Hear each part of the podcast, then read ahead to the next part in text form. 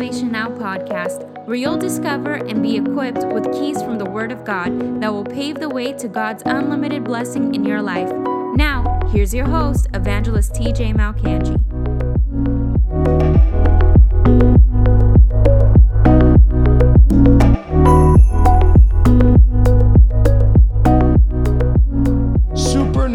Turnarounds, finishing 2022 strong with a supernatural turnaround. I want you, if you have your Bibles, to turn with me, John chapter 4. John, the fourth chapter, and I'm going to begin with reading something Jesus spoke to his disciples. I missed you too, Melissa. Missed everyone on the broadcast. Knoxville, Tennessee, wonderful. Denver, Colorado. Valleyfield, Quebec. Bienvenue. Praise God. Hallelujah. All right, John chapter 4. This is what Jesus told his disciples concerning the plan of God for the harvest. The Bible says, in the meantime, his disciples urged Jesus, John 4 31, saying, Rabbi, eat.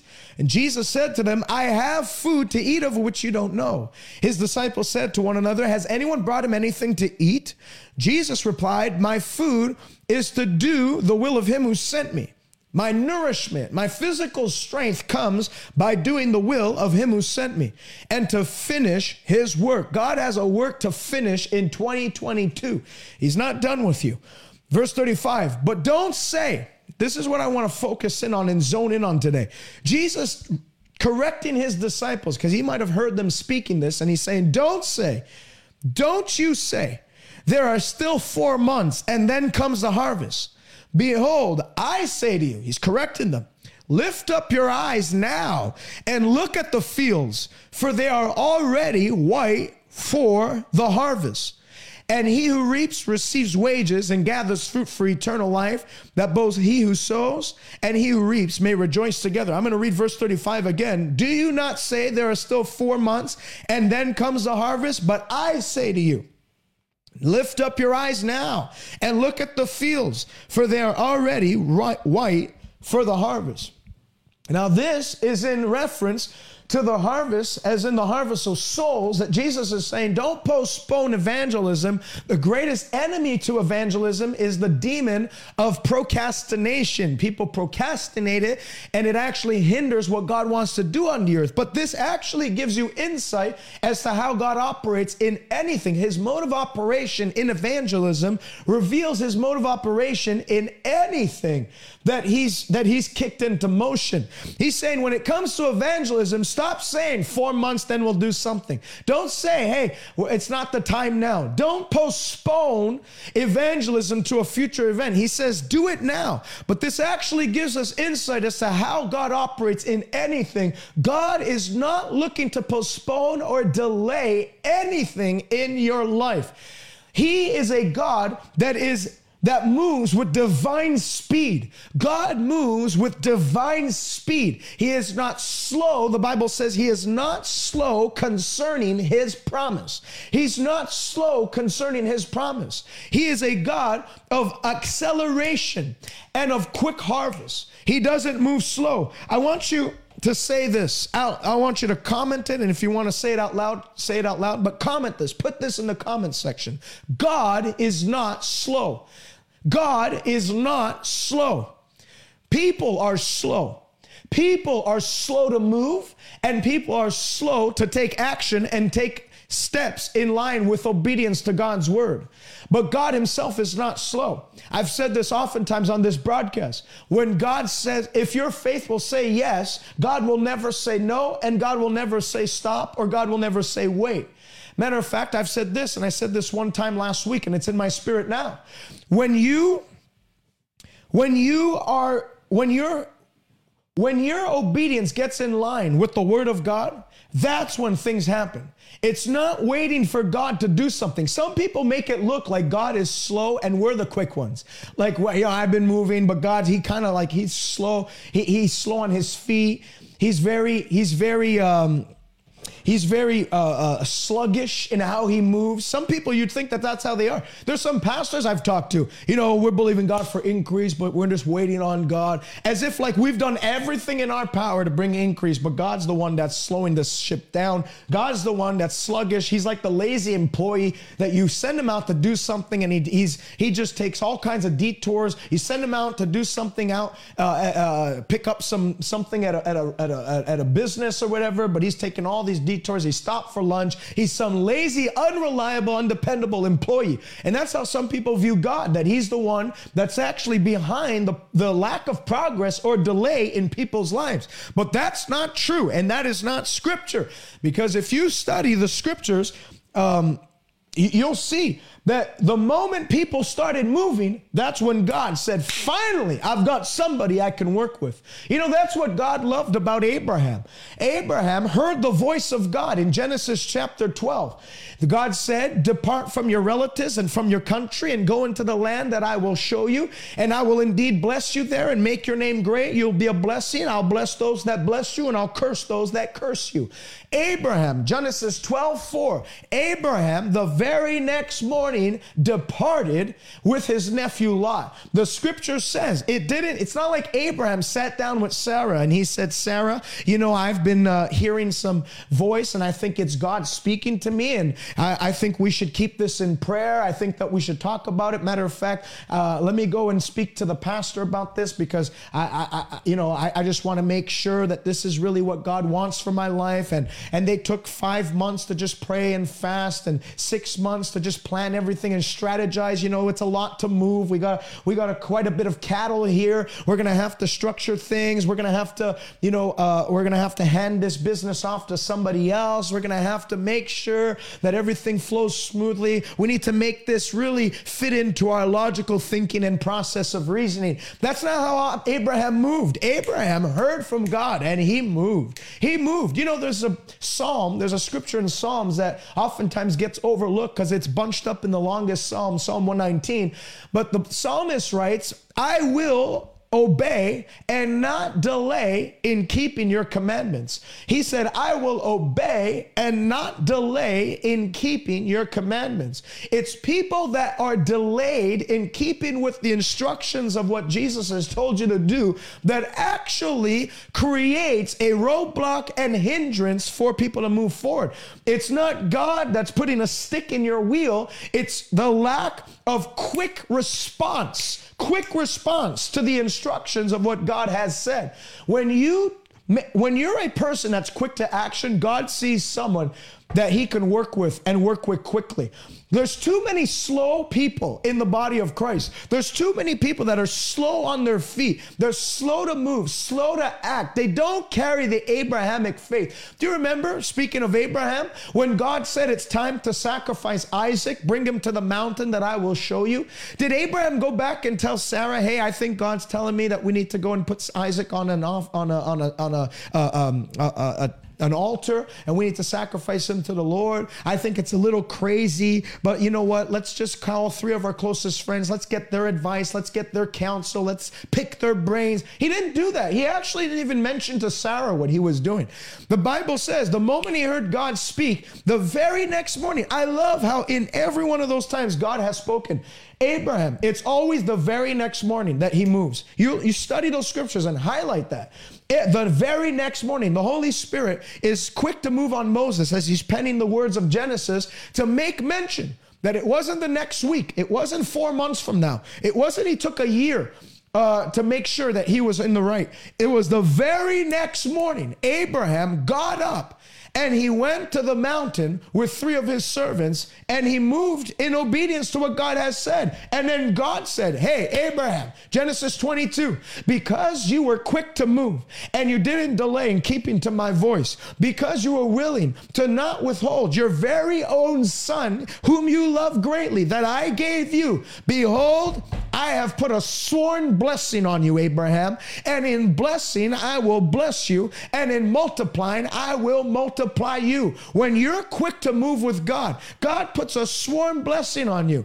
God puts something on you that nobody else can ever taste of because they're not willing to do what you do. But if you're willing to do what nobody else was willing to do, you'll get to experience and taste and see that which nobody else was ready and willing to receive. In, so, in the book of Isaiah, chapter 1, the Bible says, If you be willing and obedient, if you be willing and obedient, if you be willing and obedient. You see, it's, you know, the obedient part a lot of people have it down packed. They're obedient, but they're not willing to move now. They're obedient in the future. They have an obedient heart. They know they're going to end up doing it one day, but the willingness to do it now is not there. But God said it's not just your obedience that matters, it's your willingness to do it now. And He said, if you be willing and obedient, you shall taste or eat of the good of the land. You'll eat of the best portions of the land. You'll ride on the high places of the earth.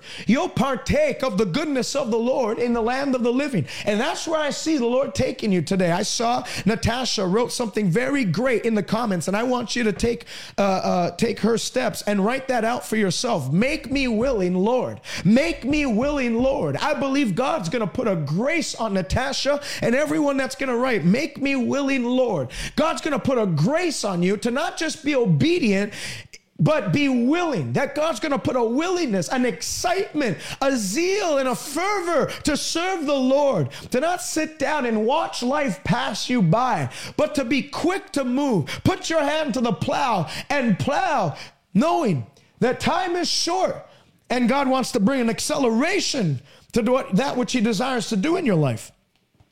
John chapter 6, listen to this. The reason why I'm dealing with this. Um, responsibility on our end to act quickly is because Jesus said, As your faith is, so be it unto you. If you're one of those people that listen to preachers that are always prophesying that one day in the future your breakthrough is going to come, if you're one of those people that like that preaching, you're not going to like what I have to say today. Because um, I preach the Bible and I preach what the Bible tells us to do. I preach obedience. You know, Jesus said, He that hears these words and doeth it.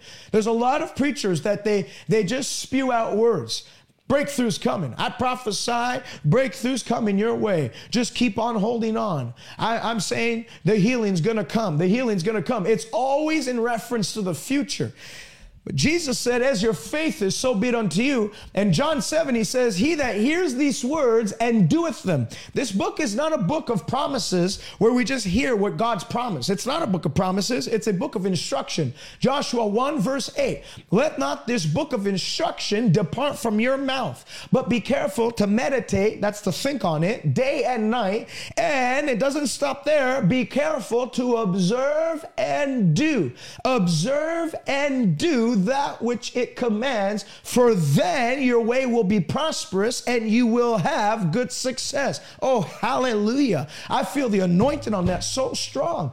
This book of the law, this book of instruction shall never depart from your mouth. That deals with the speaking. You got to speak it out. You got to talk. You got to confess. What you can't confess, you'll never possess. Confession comes before possession, and your faith will never rise higher than your confession confession. And what you have in life will never be greater than what your confession has dictated. The Bible says that life and death is in the power of the tongue. They that love it shall eat of its fruit. So Joshua hears from God, let not this book of instruction depart from your mouth. Be careful to speak it. But it says also meditate on it, think on it, Think on it. Let it dwell and marinate in your spirit. Dwell on it day and night. But then it moves a step further and it says, don't just think about it, don't just talk about it, but you have to take actionable steps towards the fulfillment of what God has promised. And he says, Be careful to observe and do. Observe and do. What does it mean by observe? The Bible says in Hebrews chapter 6 and verse 12, Do not be sluggish. Don't be slow. Hallelujah. Man, these scriptures are popping up in my spirit. That's how I know I'm hitting the nail on the head today with what God's moved on my spirit to speak on, moving with divine speed and, and provoking a supernatural turnaround. Hebrews, the writer of Hebrews says, do not be sluggish. Don't be slow. God actually, you read the book of Proverbs, it, it, it rebukes it rebukes laziness. It rebukes sluggish hands. It says, it says the lazy man will be put to forced labor, but the hand of the diligent, the hand that is quick to move, will be made rich. That's in the book of Proverbs. The Bible says in Proverbs that in all uh, in all labor, in all labor, in work, there is profit. But, however, idle talk or empty chatter or just speaking about, well, I know God's going to one day bring me into promised land. God's going to do it one day. I'm just believing my promise is coming. My empty chatter is lead, it leads unto poverty. The Bible says laziness casts one into a deep, deep sleep.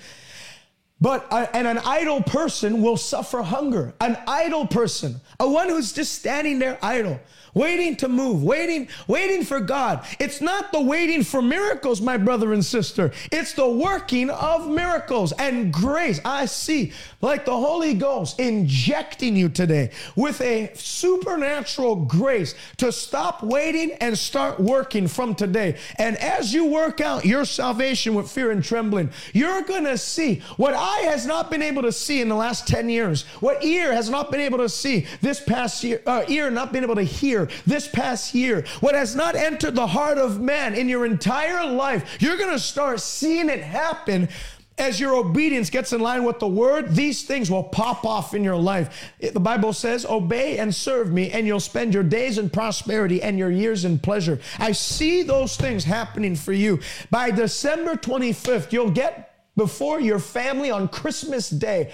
And you won't have a note of complaint on your tongue. You won't have a note of, of sorrow. You won't have a tragic sorrow story about how hard 2022 has been. You'll have a supernatural turnaround story that you'll be able to present to your loved ones and your relatives, and you shall manifest the goodness of the Lord in this year in Jesus' name. John, uh, John chapter 6, listen to this. Therefore, when Jesus perceived that they were about to come and take him by force to make him king, he departed again to the mountain by himself alone. Now, when evening had come, his disciples went down to the sea, got into the boat, and went over the sea towards Capernaum. And it was already dark, and Jesus had not yet come to them. And then the sea rose because a great wind was blowing.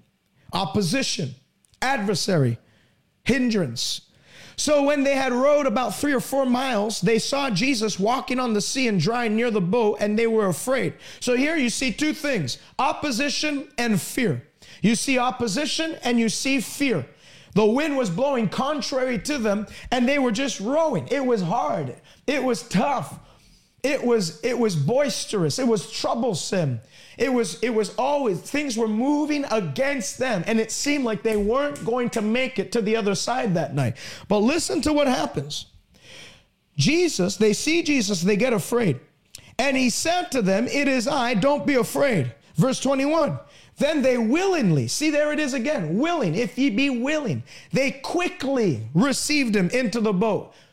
They quickly, they didn't get, hey, let's call a council meeting. We need to talk about whether this is Jesus or not and whether we should let him into our boat or not. Some people are slow to let God into their boat. Now they let him into their heart when they, you know, they prayed a prayer at an altar one. But the when the Bible is talking about bringing Jesus into your boat, it's talking about him running the ship. There's a lot of people, they have Jesus in their heart but they don't have him in their in, in their boat. They're not he's not running the ship. They're still trying to grab life by the reins and gear it in their in the direction they want it to go in. They're still, try, still trying to take control of things. They're still trying to reason things out. They're still trying to fight their own battles. But I want to remind you, God said you need not fight this battle. There's a way in life to get victory without fighting, and that is by obeying God. Joshua, go and get the people to ride, go around the walls of Jericho seven times, one, one time per day. And on the seventh day, do it seven times. And as you do that and blow the trumpets and the ram's horns, I'll move and I'll tear the walls down. They didn't have to fight. They didn't have to beat the walls down with artillery. They didn't have to throw explosive catapults into the, into the walls. They didn't have to take their sword and spear. Actually, nobody even took a sword out of its sheath. They just obeyed God, and then God was moved to action. You know, that could have been a four year war, could have been a 10 year war. Instead, it was a one day thing. That's why I'm, I'm stressing this point today. You can try and do things your own way. You can do it and try for 50 years to accomplish that in the flesh, which can't be done any other way than in the way of the spirit. But it's just going to lead to a life of frustration and stagnation. Or you can do what I'm telling you today. You can flick on obedience in your life. Do things God's way. Obey the Lord. Trust in the Lord with all your heart. Don't lean on your own understanding. And see God work for you and defeat the Egyptians that you're seeing harass you today. And just like God told Moses, the Egyptians that you see today, you'll no longer see. Israel could have fought Egypt off for years upon years. They could have strained egregiously through the years, fighting them off as slaves without even much weapons, because Egypt had way better weapons and chariots and horses. They didn't have all that. They could have done it in the flesh, but instead they trusted God. God brought them out with silver and gold. They get to the Red Sea, and in one day the sea parts. They walk through on dry ground, and then their enemies trying to come and chase after them. The same day, the sea closes back up on them, and God gave them that which could not have been done ever. They could have never, in the natural or in the flesh, subdued the enemies of the, the armies of Egypt. But God did it in one day. He brought them out of Egypt with silver and gold, led them in over the Red Sea, and devoured their enemies. God's going to do that for you in the name of Jesus Christ. He's going to give you a victory in the month of December. Deal with your enemies. The Bible says at that time, oh, hallelujah, that scripture's coming into my spirit. I think it's in the book of, uh, of uh, Haggai. At that time, I will deal all with all who afflict thee. I will deal with all who afflict thee. God is going to deal with every one of those people that are afflicting you, everyone that's causing life to be hard, every demon that's been assigned with your case. God is going to deal with them in the month of December. And Uh, Haggai keeps on going. He says, Every area in which you were formerly seen as pitiable and reproachable, in those areas you will be a object for, for glory and for praise. God told Haggai, He said, Every place in which my people were an object of shame and reproach and pity, I'm going to turn their story around so that in that area they're actually an object for fame and for glory and for praise praise report. Your sorrows being turned into a praise report. People will hear about what God has done for you. People will see what God has done for you. Even your mockers and the naysayers and the doubters and those that have, have totally tried to discourage you, telling you to give up and quit, they will see with their eyes, they will discern that the Lord has won this for you, that this was not done by human flesh or human agents. This was the hand of God at work and it is marvelous in our sight. If you believe that in the comment section, put out hand emojis, put amen, put hallelujah. Come on, let heaven hear you today in Jesus' name. Verse 21 Then they willingly received him into the boat, and immediately, hallelujah, immediately the boat was at the land where they were going. They were straining in the middle of the sea all night, rowing, rowing helplessly, sweatfully. And in the moment Jesus gets into the boat, they translated to the seashore and they were at the place where they were going. There's a place you had in your spirit in January this year. There's a place you wanted to be at in December and you're not there. And you've been straining and rowing helplessly and sweatfully and you've been you've been using everything you've got. You've tried everything you know to do and nothing's worked. I'm telling you, in December, where you were intending to go in January, that you heard from God, you'll be there by the end of this year. Some of you got a word the, from the Lord as to the direction God wanted to bring you in this year, and you're not there yet. It doesn't take long for God to totally translate you and bring you into the place where He wants you to be. Look at Philip. Philip has a revival at Samaria. Then in Acts chapter 8, listen to this. Acts chapter 8, Philip goes the angel of the Lord spoke to Philip, saying, Arise and go towards the south along the road which goes down from Jerusalem to Gaza. So he arose and went, obedience. And then you have the story of him reaching the Ethiopian eunuch. But then listen to this. So he commanded the chariot to stand still. Both Philip and the eunuch went down into the water and he baptized him. Now, when they came up out of the water, the Spirit of the Lord caught Philip away so that the eunuch saw him no more and he went on his way rejoicing. He got translated, supernaturally translated. There's a man I know uh, Pastor Todd Holmes, who pastors in uh, a river church, I forget where. And he talked about how one time he was driving home from a revival meeting. He had preached uh, that night, and he was driving home from a revival meeting. And he was very tired, and his eyes began to shut, and he was about to doze off. And uh, he did, in fact, like doze off for a second. I, I, that's happened to me before. I'm sure there's people watching online right now and on the replay. It's happened to you before where you just, and you're like, how the heck am I still on the road within the lines? It doesn't make any sense. That's the hand of an angel of the Lord. And so he's driving, he dozes off.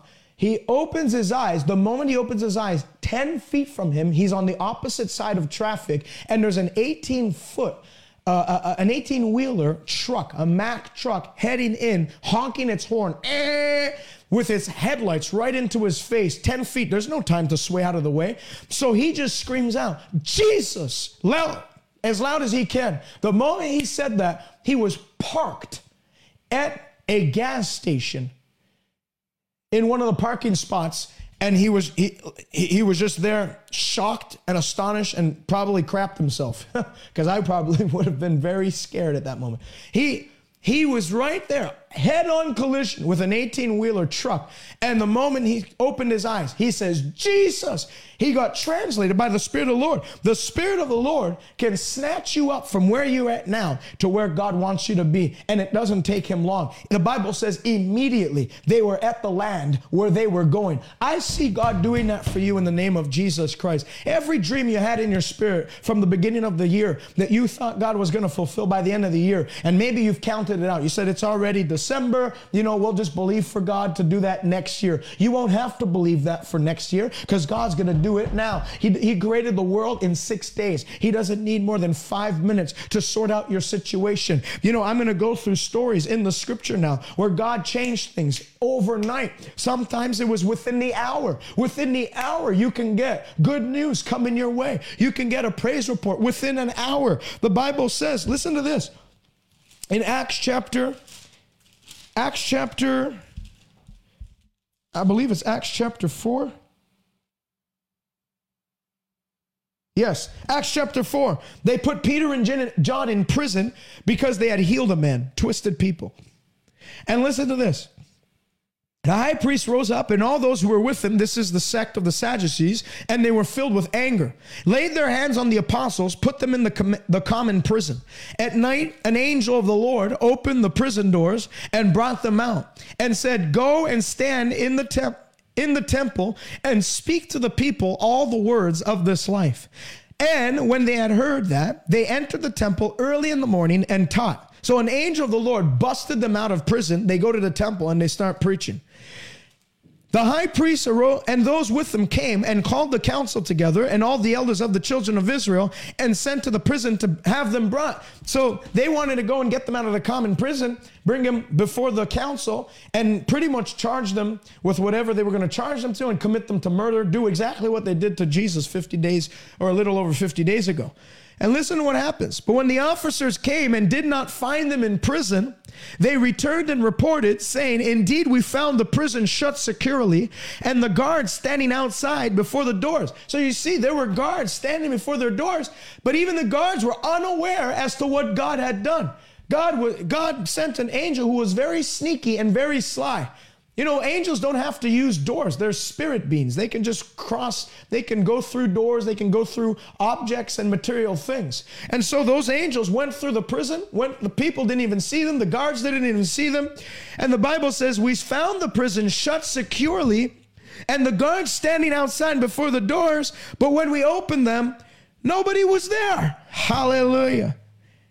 I'm telling you, the next time the devil comes to check if you're still in that prison he's put you in, he won't find you there because God is supernaturally. I feel the anointing so strong on that. The next time the devil comes and tries to check in on you, whether you're still in that prison cell of depression, whether you're still in that prison cell of sickness, whether you're still in that prison cell of anxiety and suicide, the next time he checks that prison cell of marital uh, uh, stress, next time he checks that prison cell of poverty and sorrow, he's not going to find you there. For the angel of the Lord, it, the Bible says, encamps around those that fear him and delivers them out of all their trials. You have feared God. You've not cursed God in your heart. You've been like Job. You've endured. You've, you've kept in spiritual stamina. You have persevered through the trials and the tests. You've not cursed or turned away from God in your heart. Now is the time where you're going to get to enjoy the reward of keeping in faith throughout the year.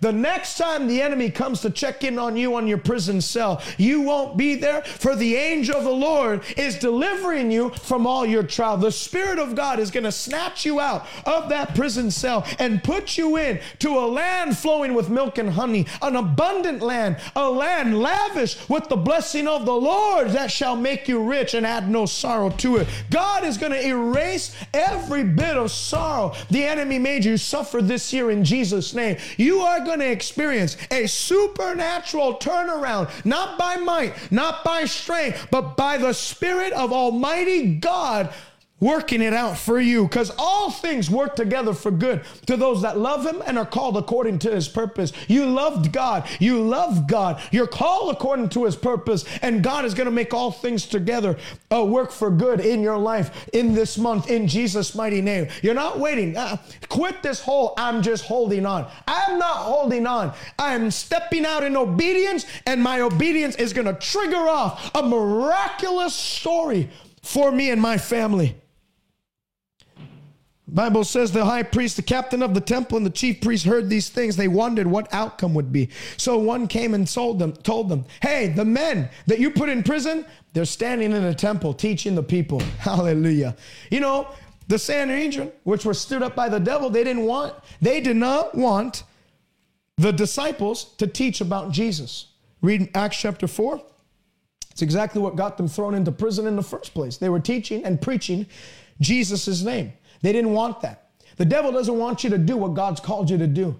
And he's tried to put you in prison. But I'm telling you, the next time he checks on you, you won't be there.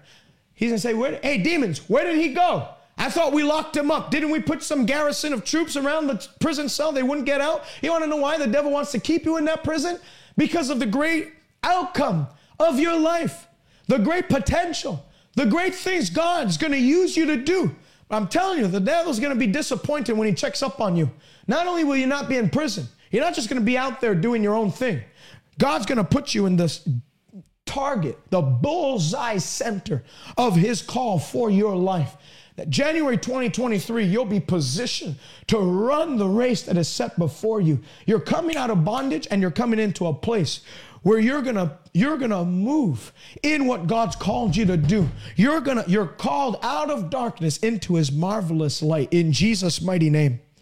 Now let's go through. Let's go through instances in Scripture, and I'm just gonna read one scripture for the sake of time.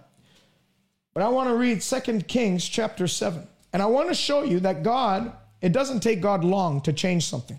I want to build your faith on that that you can expect a miracle today. God can do something in 24 hours. Let me tell you a story. R.W. Schambach was preaching somewhere in Texas, and a lady came to his meeting whose son had been wrongfully indicted and charged with uh, multiple accounts of murder wrongfully. And they threw him in prison, and he was scheduled for execution on a given date. And it was during that week of meetings that R.W. Schambach was at the church, I think his scheduled execution was like on the Thursday night. And so this is Wednesday, this mother who comes, who knew her son was innocent, and he really was. But it didn't matter if he was innocent, the evidence proved against him. And so he, that woman came and stood in the gap for her son. And uh, that's why I'm here to tell you if you're standing on the gap for your children, that your children have had a rough year, your children's lives are all messed up, God can transform things within 24 hours. Your children come out of that miry clay and they're put on a rock to stay. So that woman comes to R.W. Schambach's meeting, here, hears, her, hears him preach, and uh, she comes up to him after the service and says, My son is, is in prison. Tomorrow night is his execution day at midnight. And um, I don't know, I, don't, I know he's innocent, and I don't know how to pray for this. But can you please agree with me in prayer and in faith that God's going to bail him out? And so R.W. Schambach said, I got to be honest with you, I don't know what scripture to stand on for this. So he just began to pray in the Holy Ghost. He began to pray in the Spirit. And in that scripture, I think it was the scripture of Acts chapter 4, came up into his spirit, how God brought Peter and John out of prison in one day and where they were scheduled for execution. And I think the scripture also in Acts chapter 16, when Paul and Silas were in prison doors and God sent an earthquake and bailed them out. He didn't know, those scriptures weren't on his mind. So he just began to pray in the Holy Ghost. And as he prayed in the Spirit, those scriptures came up into his mind. You see, that tells you something. When you don't know what to do and you don't know how to pray or what you should pray for, pray in the Holy Ghost, pray in the Spirit. When you don't know how to pray in English, pray in a language you don't know how to speak and just pray. And God will, will drop into your spirit the correct scriptures that will give you faith to believe Him for a uh, for the impossible, for, to believe Him for the mountain standing in your way to be uprooted. He's still the God that can take out every mountain that stands in your way. And so he began to pray in the Spirit. Those scriptures popped off, and he said, Father, we thank, we stay that execution. We command, he said, he said this, I command whoever is the, the rightful, um, uh, whoever is the one responsible for those murders, that you would put your conviction on him now, and he would call in and it would totally um, it would cancel his execution amen in jesus name amen that's what they prayed the next uh, the next night was his scheduled execution. Saturday morning, he said uh, R.W. Schambach was in uh, at a diner and he picked up the daily newspaper, the Texas newspaper, and he opened it up. And in the the the front page top news headline that day was that that boy that man's story, the lady's son's story how at 11:58 he read the story 11:58 p.m. he's scheduled for execution at 12 p.m. they already tied him to the electric chair 11:58 the governor calls the prison warden's um, uh, office he answers the, the, the phone call and the, the governor says uh, don't don't proceed with the execution. The one responsible for the murders has come up has come up and has brought forth evidence that really charges him with the murder. And uh, they interviewed they interviewed the one who was actually charged with these murders, and uh, they asked him, "Why did you go and do that? Why did you testify? You know, you could have gotten away scotch free. That man was going to go uh, to the electric chair, and that was going to be end of that case." And the man said I was sitting the other the other day in my living room, and this weight just came on me, like I was like gonna burn in hell for eternity. And he said the the the feeling was so strong I couldn't shake it. I felt like I was dying, like I was slipping into hell, and so I knew that that this was God. And uh, he said, I couldn't, in right conscience, I couldn't, in a right spirit, let this happen. Put a, an innocent man to die before his time for things that I have done. You know, for all those months, it didn't strike him. All of a sudden, that woman prays. All of a sudden, R.W. Schambach joins his hands in faith and they stand in agreement and they pray. Prayer changes things. Prayer is not some religious discipline or exercise that God's given us so he can give us entertainment to do while we're still on the earth. It's not some mystical uh, new age occultish practice. God, prayer changes things. Prayer. God hears you when you pray. And as they prayed, the Bible's, uh, the, the story shows that that man, he felt that deep sense of conviction weighing on him. He called. It totally turned. That, wo- that woman was getting ready to bury her son. And within 48 hours, the whole story changed in her favor. His son was out of jail. And then uh, I'm I'm pretty sure they gave him like they gave him uh, rem, uh, what did they give him? They gave him like financial compensation for having kept him in jail for all those years. Not only did he come out, the person that was rightfully responsible for the murders got in, and that man left with compensation because he he was he was wrongfully indicted. God can do that. That's what happened to Joseph. Joseph is in prison. And in one day, Pharaoh calls for him. He went from the prison to the palace in one day. Look at, listen to this. This is in 2 Kings chapter 7. 2 Kings chapter 7. An amazing story of a 24 hour turnaround. Elisha said, Hear the word of the Lord. They were in financial crisis. An army had besieged Samaria and there was no food coming in or out. And they had totally, um, they had um, run out of food. They had run out of wheat and barley. And so there was very little amounts left. And so the prices for wheat and barley had gone through the roof. Massive inflation in Samaria. But Elisha comes out and speaks by the word of the Lord. Thus says the Lord, tomorrow, about this time, tomorrow, hallelujah, hallelujah. I believe that by this time tomorrow, some of you are going to have a testimony. You're going to be writing into my Facebook or my Instagram or YouTube, and you'll be writing your own testimony. I really believe that. By this time tomorrow, you'll be praising God for the 24 hour turnaround that He's bringing to you and your family. Tomorrow, about this time, man, that's so strong in my spirit.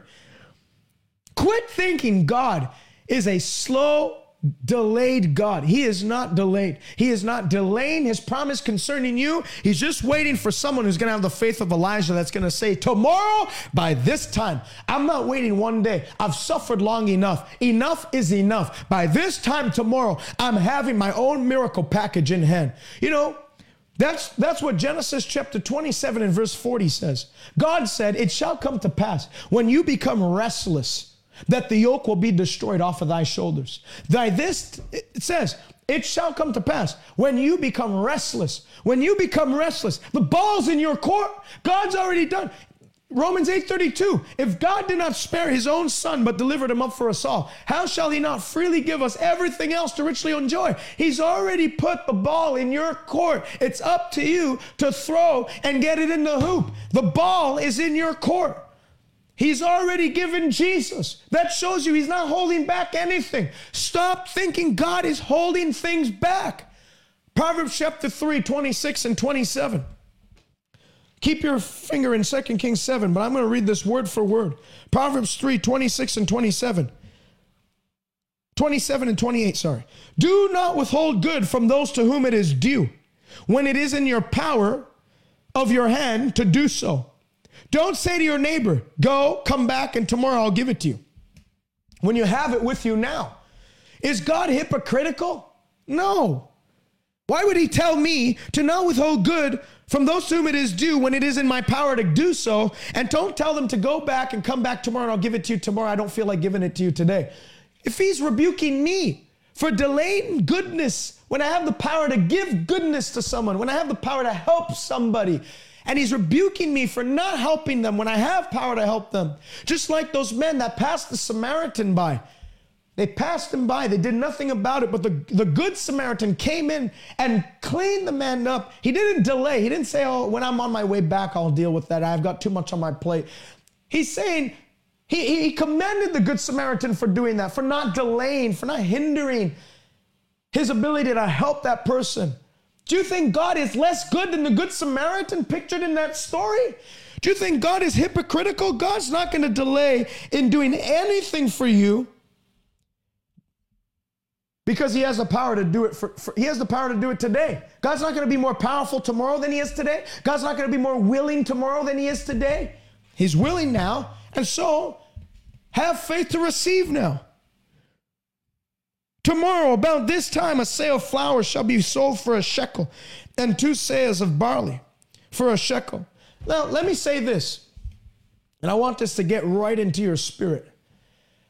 Every day is God's day to help you. The day you decide to believe is the day you receive help. Every day is God's day. It becomes your day the day you decide to believe. Every day is God's day to help you.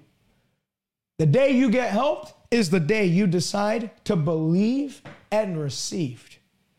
Blind Bartimaeus was not on Jesus' schedule, but by faith, God actually, see, blind Bartimaeus' faith hacked in He used his faith to hack into heaven's mainframe where all of Jesus' agenda was planned. Jesus was not in any way going to heal blind Bartimaeus that day. But blind Bartimaeus used his faith to hack into heaven's mainframe and put his name as number one on his to do list. Hallelujah. I see that happening for you today. God is going to, your faith today is going to put you on God's number one with regards to his to-do list. You're to you're jumping levels. You're going to number 1 on God's to-do list. God's to sort out your situation and it won't take him long. By this time tomorrow, a seah of fine flour shall be sold for a shekel and two seahs of barley for a shekel at the gate of Samaria. So an officer on whose hand the king leaned answered the men of God and said, Look, if the Lord would make the windows in heaven, can such a thing be? And he said, In fact, you will see it with your eyes, but you'll not eat of it. So here you have the expert. That's impossible. You'll have a lot of people get around you. That's impossible. That'll never happen. I don't see, I don't see how that can happen. Doesn't matter. Lean not on your own understanding. I don't believe God. I do not, my faith is not dictated on what I think God can do or what others think God can do. My faith is dict is uh is set based on what the word of God says in Jeremiah 32 17. Thou, O Lord, are the God of all flesh, and nothing is too hard for you. My faith is determined by what the Bible says in Jeremiah, where it says, Thou, O Lord, are the God who made the heavens and the earth by thy great power and outstretched arm and nothing is impossible for you luke 137 with god nothing is impossible that's that's what determines my faith I don't limit God. You know, Smith Wigglesworth used to say this God is not limited by anything or anyone except by the limitations of our own unbelief. The only thing that can limit God fulfilling his goodness in your life in the month of December is unbelief. Unbelief. But when your faith comes alive, it'll always bring a good report. Hebrews 11, 2. By faith, the elders obtained a good report. This man did not believe. He said, if God, even if God can open up windows in heaven, can such a thing be? Can such a thing be? That's impossible. Look, I've ran the numbers. This doesn't make sense. There's no scenario or circumstance where this can turn around. There's no way. There's I can't think of a way. That's the whole point of Proverbs 3. Do not Lean on your own understanding. I can't think how this can turn around. Who cares about what you can think of? Remember, He's able to do far more abundantly and beyond what you can ask or think. What you can ask or think. If you if you can't think of it, good. He can do above and beyond it. Above you can ask or think according to his glorious power at work in you. Hallelujah. So what happened? You have the story of the four lepers God sent uh, noise and confusion on the camp of their enemies. Their enemies ended up fleeing. And listen to this. And one of his servants answered and said, Please let us take men, five of the remaining horses which are left in the city. Skip to verse. Skip to verse 15. And then they went after them to the Jordan. And indeed, all the road was full of garments and weapons which the Syrians had thrown away in, in their haste. So the messengers returned and told the king. Then the people went out and plundered the tents of the Syrians. So a seah of flour was sold for a shekel, and two seahs of barley for a shekel, according to the word of the Lord. It's a dangerous thing to speak and use your mouth to speak things against the word of the Lord. Do like, if you don't know how it can happen, like Ezekiel, can these bones live again? Ezekiel just said, Lord, you know. He had never seen that miracle happen before. It was something new, something fresh. And so what did he reply? Lord, you know. If you don't know how it can happen, instead of using your word to challenge the word of the Lord and um, dismantle what God's desiring to set up and design for your life, instead of using your mouth to destroy what God's trying to do in your life, use your mouth to build it up. I might not know how it's going to work. I don't know how it's going to happen. I don't see it in the natural how it can happen, but I'm okay with that because I don't serve a natural God. I serve a supernatural God. Instead of using your mouth to challenge God, the authority of the Word of God, if you don't know what to say, just keep your lips shut. That's actually better than opening up your mouth and showing everyone you're a fool and turning God's hand of blessing away from your life. That's a great thing too, Jasmine. Just praise the Lord if you don't know. If you don't know what to do, just praise the Lord. Father, I thank you. I might not know how it can happen, but that's okay. Because you're a God who can who can do the impossible, reverse the irreversible, and change the unchangeable. What happened to the man who spoke against the word of the Lord? Now the king had appointed the officer on whose hand he leaned to have charge of the gate, but the people trampled him in the gate and he died, just as the man of God had spoken, who said, when the king came down to him. So it happened just as the man of God had spoken to the king, saying, Two seahs of barley for a shekel, a seah of fine flour for a shekel shall be sold tomorrow about this time in the gate of Samaria. Then that officer had answered the man of God and said, Look, if the Lord would make windows in heaven, can such a thing be? And he said, In fact, you will see it with your eyes, but you'll not eat of it. So it happened to him, for the people trampled him in the gate, and he died. Listen to this. Get this in your spirit.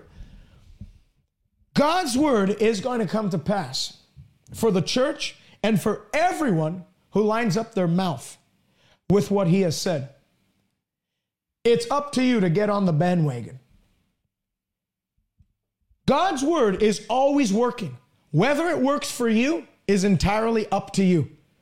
God's work worked for everyone else, even the people that probably thought, they might have thought the same thing that an expert in 2 Kings 7 thought of. Maybe they were thinking in their head, can such a thing be? That's crazy. They just never vocalized it. They kept silent. They did the godly thing to do. Maybe they said, like Ezekiel, Lord, you know. God, amen. Just say amen. If you don't, there's sometimes I've received words from people and it's so it's so crazy. I just say, Amen. Amen. Amen. What is amen? So be it unto me. It's better to say that than open up your mouth and challenge the authority of the word of God. God's word is always working. Whether it works for you is entirely up to up to you. And the responsibility on your end is to speak, confess. By this time tomorrow, things are turning for my story. By this time tomorrow, I'm going to hear good news concerning that matter that I'm worried about right now. By this time tomorrow, stop postponing. This is the gist of everything I said in this broadcast. Stop postponing your breakthrough for tomorrow when God's hand is already out, stretched forth to help you today in God's timing. Amen. God's timing was 2,000 years ago at the cross at Calvary when He sent Jesus. And I'm going to repeat that scripture. If He sent His only begotten Son and did not spare Jesus, will He not freely give us everything else richly to enjoy? Hallelujah. Quit obsessing over struggle. There's people that obsess over struggle. They love suffering. They love hardship. They love it. They gravitate towards it. They, it's, it's got a nice taste on their palate. I'm not obsessed with struggle. Some people glorify struggle above God. God's a God of breakthrough, a God of turnaround, a helper, a very present help in time of trouble. He's not looking to make life harder for you.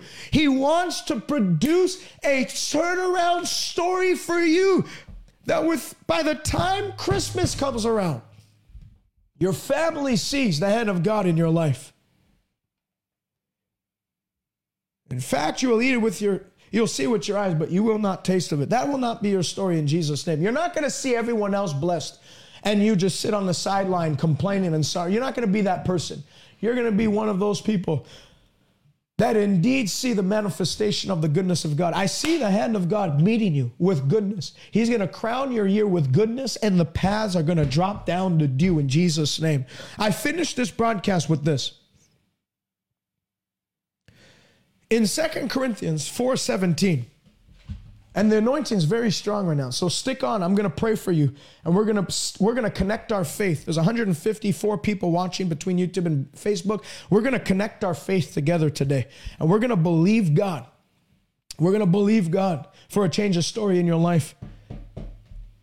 A very a quick an acceleration to that. Remember what I read before, John 4. Don't say there's still four months and then the harvest is going to come. Jesus said, Lift up your eyes up. Lift your eyes up now. Look up. The harvest is here. God's hand to help you is here. God's intervention is here. God is here. Jehovah Shammah, the Lord who is here. Don't be a Jacob who went to bed and woke up after having a dream and said, Oh man, the Lord was in this place and I didn't know it. Don't be like that. Be someone who recognizes the day of heaven's visitation. Jesus has visited you. Jesus is here today. Jehovah Shammah is present here today. He's not going to be more present tomorrow than he is today. He's here. He said, Come unto me, draw near to me, I'll draw near to you. And when God draws near to you, he draws near with his power, with his hand of deliverance, and with his restoration. Second Corinthians chapter 4, listen to this 17, verse 16. Therefore, we do not lose heart. We don't get discouraged. I pray any attempt that the devil's used against you, any attack the enemy's used against you to cause you to lose heart, to grow weary, get discouraged, to quit, to throw in the towel, to give up in the name of Jesus Christ, all of those attempts are in vain. Fresh hope is being poured out into your heart by the Holy Spirit right now. In Jesus' name, I see it. I see oil just being poured out over your head. And the hope of God that does not disappoint is being shed abroad in your spirit. We do not lose heart. Even though our outward man is perishing, yet the inward man is being renewed day by day. Isn't that interesting? The inner man is being renewed day by day. That shows you that God wants to do something for you day by day. He wants to produce a miracle for you day by day. Every day for the child of God should be a supernatural day. A day shouldn't go by where it's dull, dry, and boring and tasteless. Every day. That's why Oral Roberts would get the people to confess today something good's going to happen to me. Psalm 23 Surely goodness and mercy shall follow me every day. Hallelujah. Oh man, I feel the unction so strong. Surely goodness and mercy shall follow me every day of my life. There's two twins that heaven has sent to chase you down every day. Twin number one's named goodness. Twin number two is made is named mercy. Doesn't say hardship and struggle will follow you all the days of your life. It says goodness and mercy. Verse 17, for our light affliction. So the Bible calls it light affliction. Stop overemphasizing what's happening. It's light. Why is it light? It might be very strong and heavy in the eyes of the world, you know, a cancer diagnosis or bankruptcy or whatever, that's a very heavy thing. But because Paul is writing in light of how big God is, he's saying it's light. Hallelujah. It's light. It might not be light to man, it's light to God. You know, if I go to a gym with uh, my cousin, my cousin in uh, California, his name is Eric DeLauro. He was Mr. Canada back in like 1998. He's he is buff. He trained Mr. Olympia Jay Cutler for five, uh, five of uh, all five of his uh, Mr. Olympia titles that he won. He was his personal trainer and on his training team. And Mike, I don't know, he must be in his 40s now, and he is jacked. I mean, his muscles have muscles. That's how big it is. His muscles have muscles. He has muscles in his neck that I didn't even think existed. He is jacked. And uh, if I went to the gym with him and we went to the same weight section and we started to pick up, well, first of all, I wouldn't be able to pick up the same weights. What is heavy for me, you know, you give me a 50 pound dumbbell, I'm not very strong. My biceps are like little girls.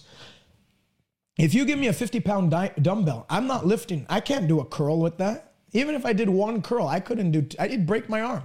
You give him a 50 pound dumbbell, and that's that's like a day off. It's, it's an easy day. He can do like 50 reps without even breaking a sweat. So that's what Paul is saying. It's it's heavy in the sight of man, but God is strong. As strong. The Bible says he is the strength of our life. And because he's strong, it's actually light to him. He can lift it up without even breaking a sweat. Our light affliction, which is but for a moment. See how he says it's for a moment. Stop thinking it's gonna. Li- oh, hallelujah! It's not gonna last forever. Stop saying, "Oh, I'm gonna. I, li- I was born like this. I'm gonna die like this. This is how it's been. This is how it shall be." He says it's a light affliction, number one, and it is momentary. It's but for a moment, and it is working for us. God is working for us a far more exceeding and eternal weight of glory. And this is what Paul gives instructions to the Corinthian church to do as we're believing for that to happen. You know, we're, we're going to pray right now and we're going to set our faith, we're going to target our faith for a turnaround. Things might not happen in the first five minutes. Things might not happen in the first 24 hours. Some of you, 24 hours, I told you before, you will have a change of story. Some of you won't be till Christmas time. But here's what you have to do from the moment you believe to the moment you receive. He says, We don't look at the things which are seen. We don't look at what we see. We look at those things which are not seen. The things which we see are temporal, they're momentary. It's here now, but it ain't going to last forever. It won't last forever. There's light at the end of the tunnel. And I tell you, you've come to the end of the tunnel. The light is here, and the light of God is going to drive out all darkness. And darkness won't be able to hold it back. For the things which are seen are temporary, but those things which are not seen are eternal. Hallelujah. Bible says, I'm going to read one more scripture. I'm going to pray. First Peter chapter 5 and verse, First Peter chapter 5 and verse 10. Verse 9. Resist the devil. Stand firm in the faith knowing that the same sufferings are experienced by your brotherhood in the world. But may the God of all grace, who called us to his eternal glory by Christ Jesus, after you have suffered a little while, doesn't say a long time, after you have suffered a little while, trouble has overstayed its welcome in your life.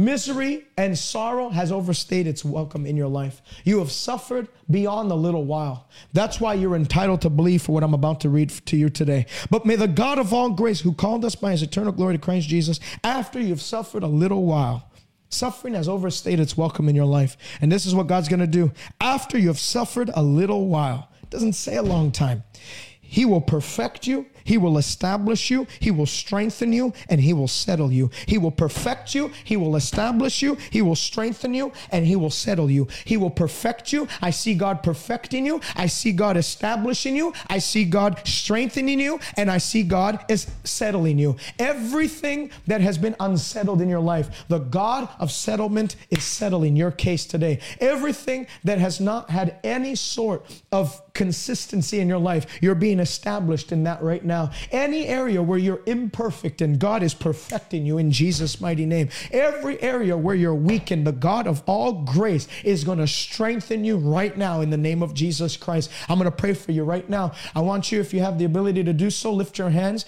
and I'm going to pray for you from from, from my heart, and we're going to connect our faith together and believe God for a supernatural turn of story, an acceleration, an, an, an aggressive acceleration to the prayers that you have prayed coming to fruition. The Bible says, Nevertheless, when the Son of Man comes, will he find faith on the earth? And he says, I tell you, God will avenge his own elect who cried to him day and night. He will avenge them speedily. God is not slow, God is speedy. God is fast, he is quick, and he's going to move quick for you in Jesus' name. Father, I thank you for everyone watching right now. I thank you for Joni, Tater, Jasmine, Modal, Tasha, Olivia.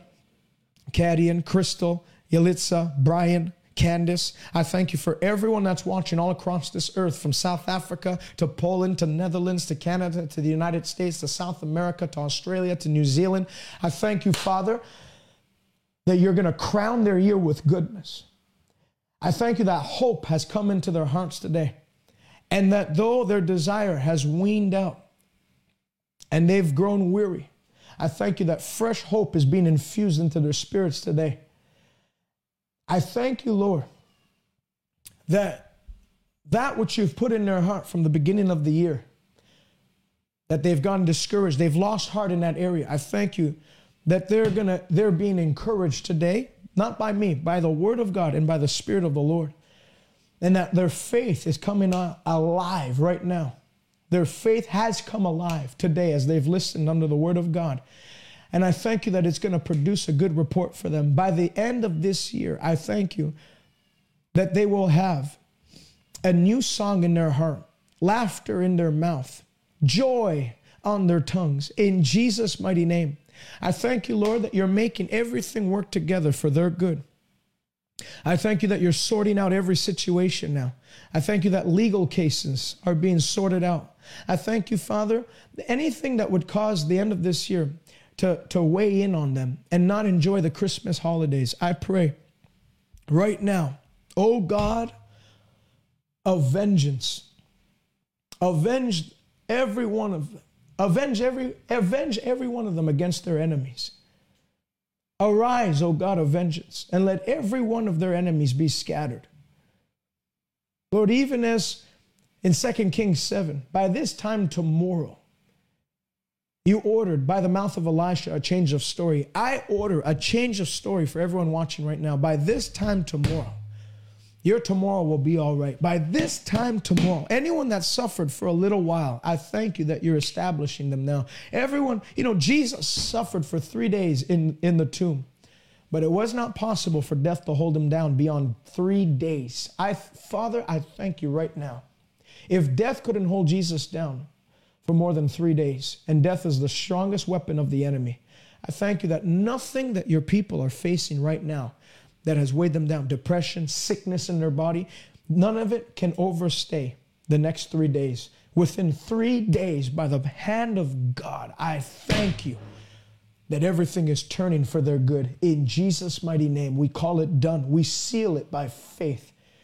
We thank you. Take the next 10 seconds and just thank God that it's happening.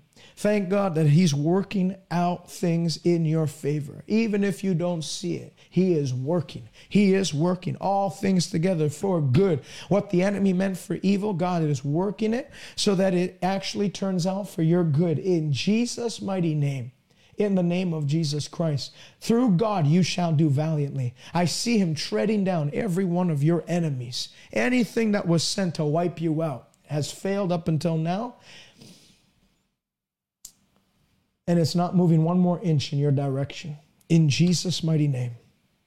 In Jesus' name. Amen. Amen. Thank you for testimonies, Father that shall come in. I want you to write to me your testimony. I've got so many testimonies I've been pouring in the last few weeks, and it's it really encourages me. It encourages me. It encourages me. It really does. I want you out of your mouth, out of your mouth right now, whatever it is that you're believing God for, you should have something you're believing God for. Whatever, if it's financial, if it's physical, if it's about your family, your children, uh, business, career, a decision you have to make, and there's been a delay in the response, there's been a delay in, in the manifestation of it. I want you by faith right now to just vocalize what it is you're believing God for. If it's, I want a husband, you've been waiting for a, a spouse for many years, I want you to say that out loud. God, I'm believing you for a spouse that by the end of this year, I'll meet my spouse. You don't think that's possible? My wife received a word before she met me in 2013. Uh, and a prophet told her, by the end of this year, you'll have met your spouse, your husband. Well, at the end of 2013, that's when I met her. It was in October of 2013. I met her, and then by 2014, we were engaged. In 2015, we were married. You don't think God can do that? So speak it out loud. If you're believing God for healing, God, I thank you that by Christmas time, I'm getting a clean bill of health for my body. I thank you I thank you that this holiday season, it's not going to be me sitting around the table having to give a reason why things haven't happened yet. You know, I'm still holding on, you know. It's going to be a time to share my testimony. Ah, hallelujah. I prophesy in Jesus' name, this Christmas time will be you gathering around your entire family, and it won't be sharing your misery, it'll be you sharing your testimony in Jesus' mighty name. In Jesus' mighty name. Stay connected with us by visiting us on Twitter, Instagram, or Facebook by searching at TJ Malcangi, or visit us online www.salvationnow.ca. God bless you, and until next time.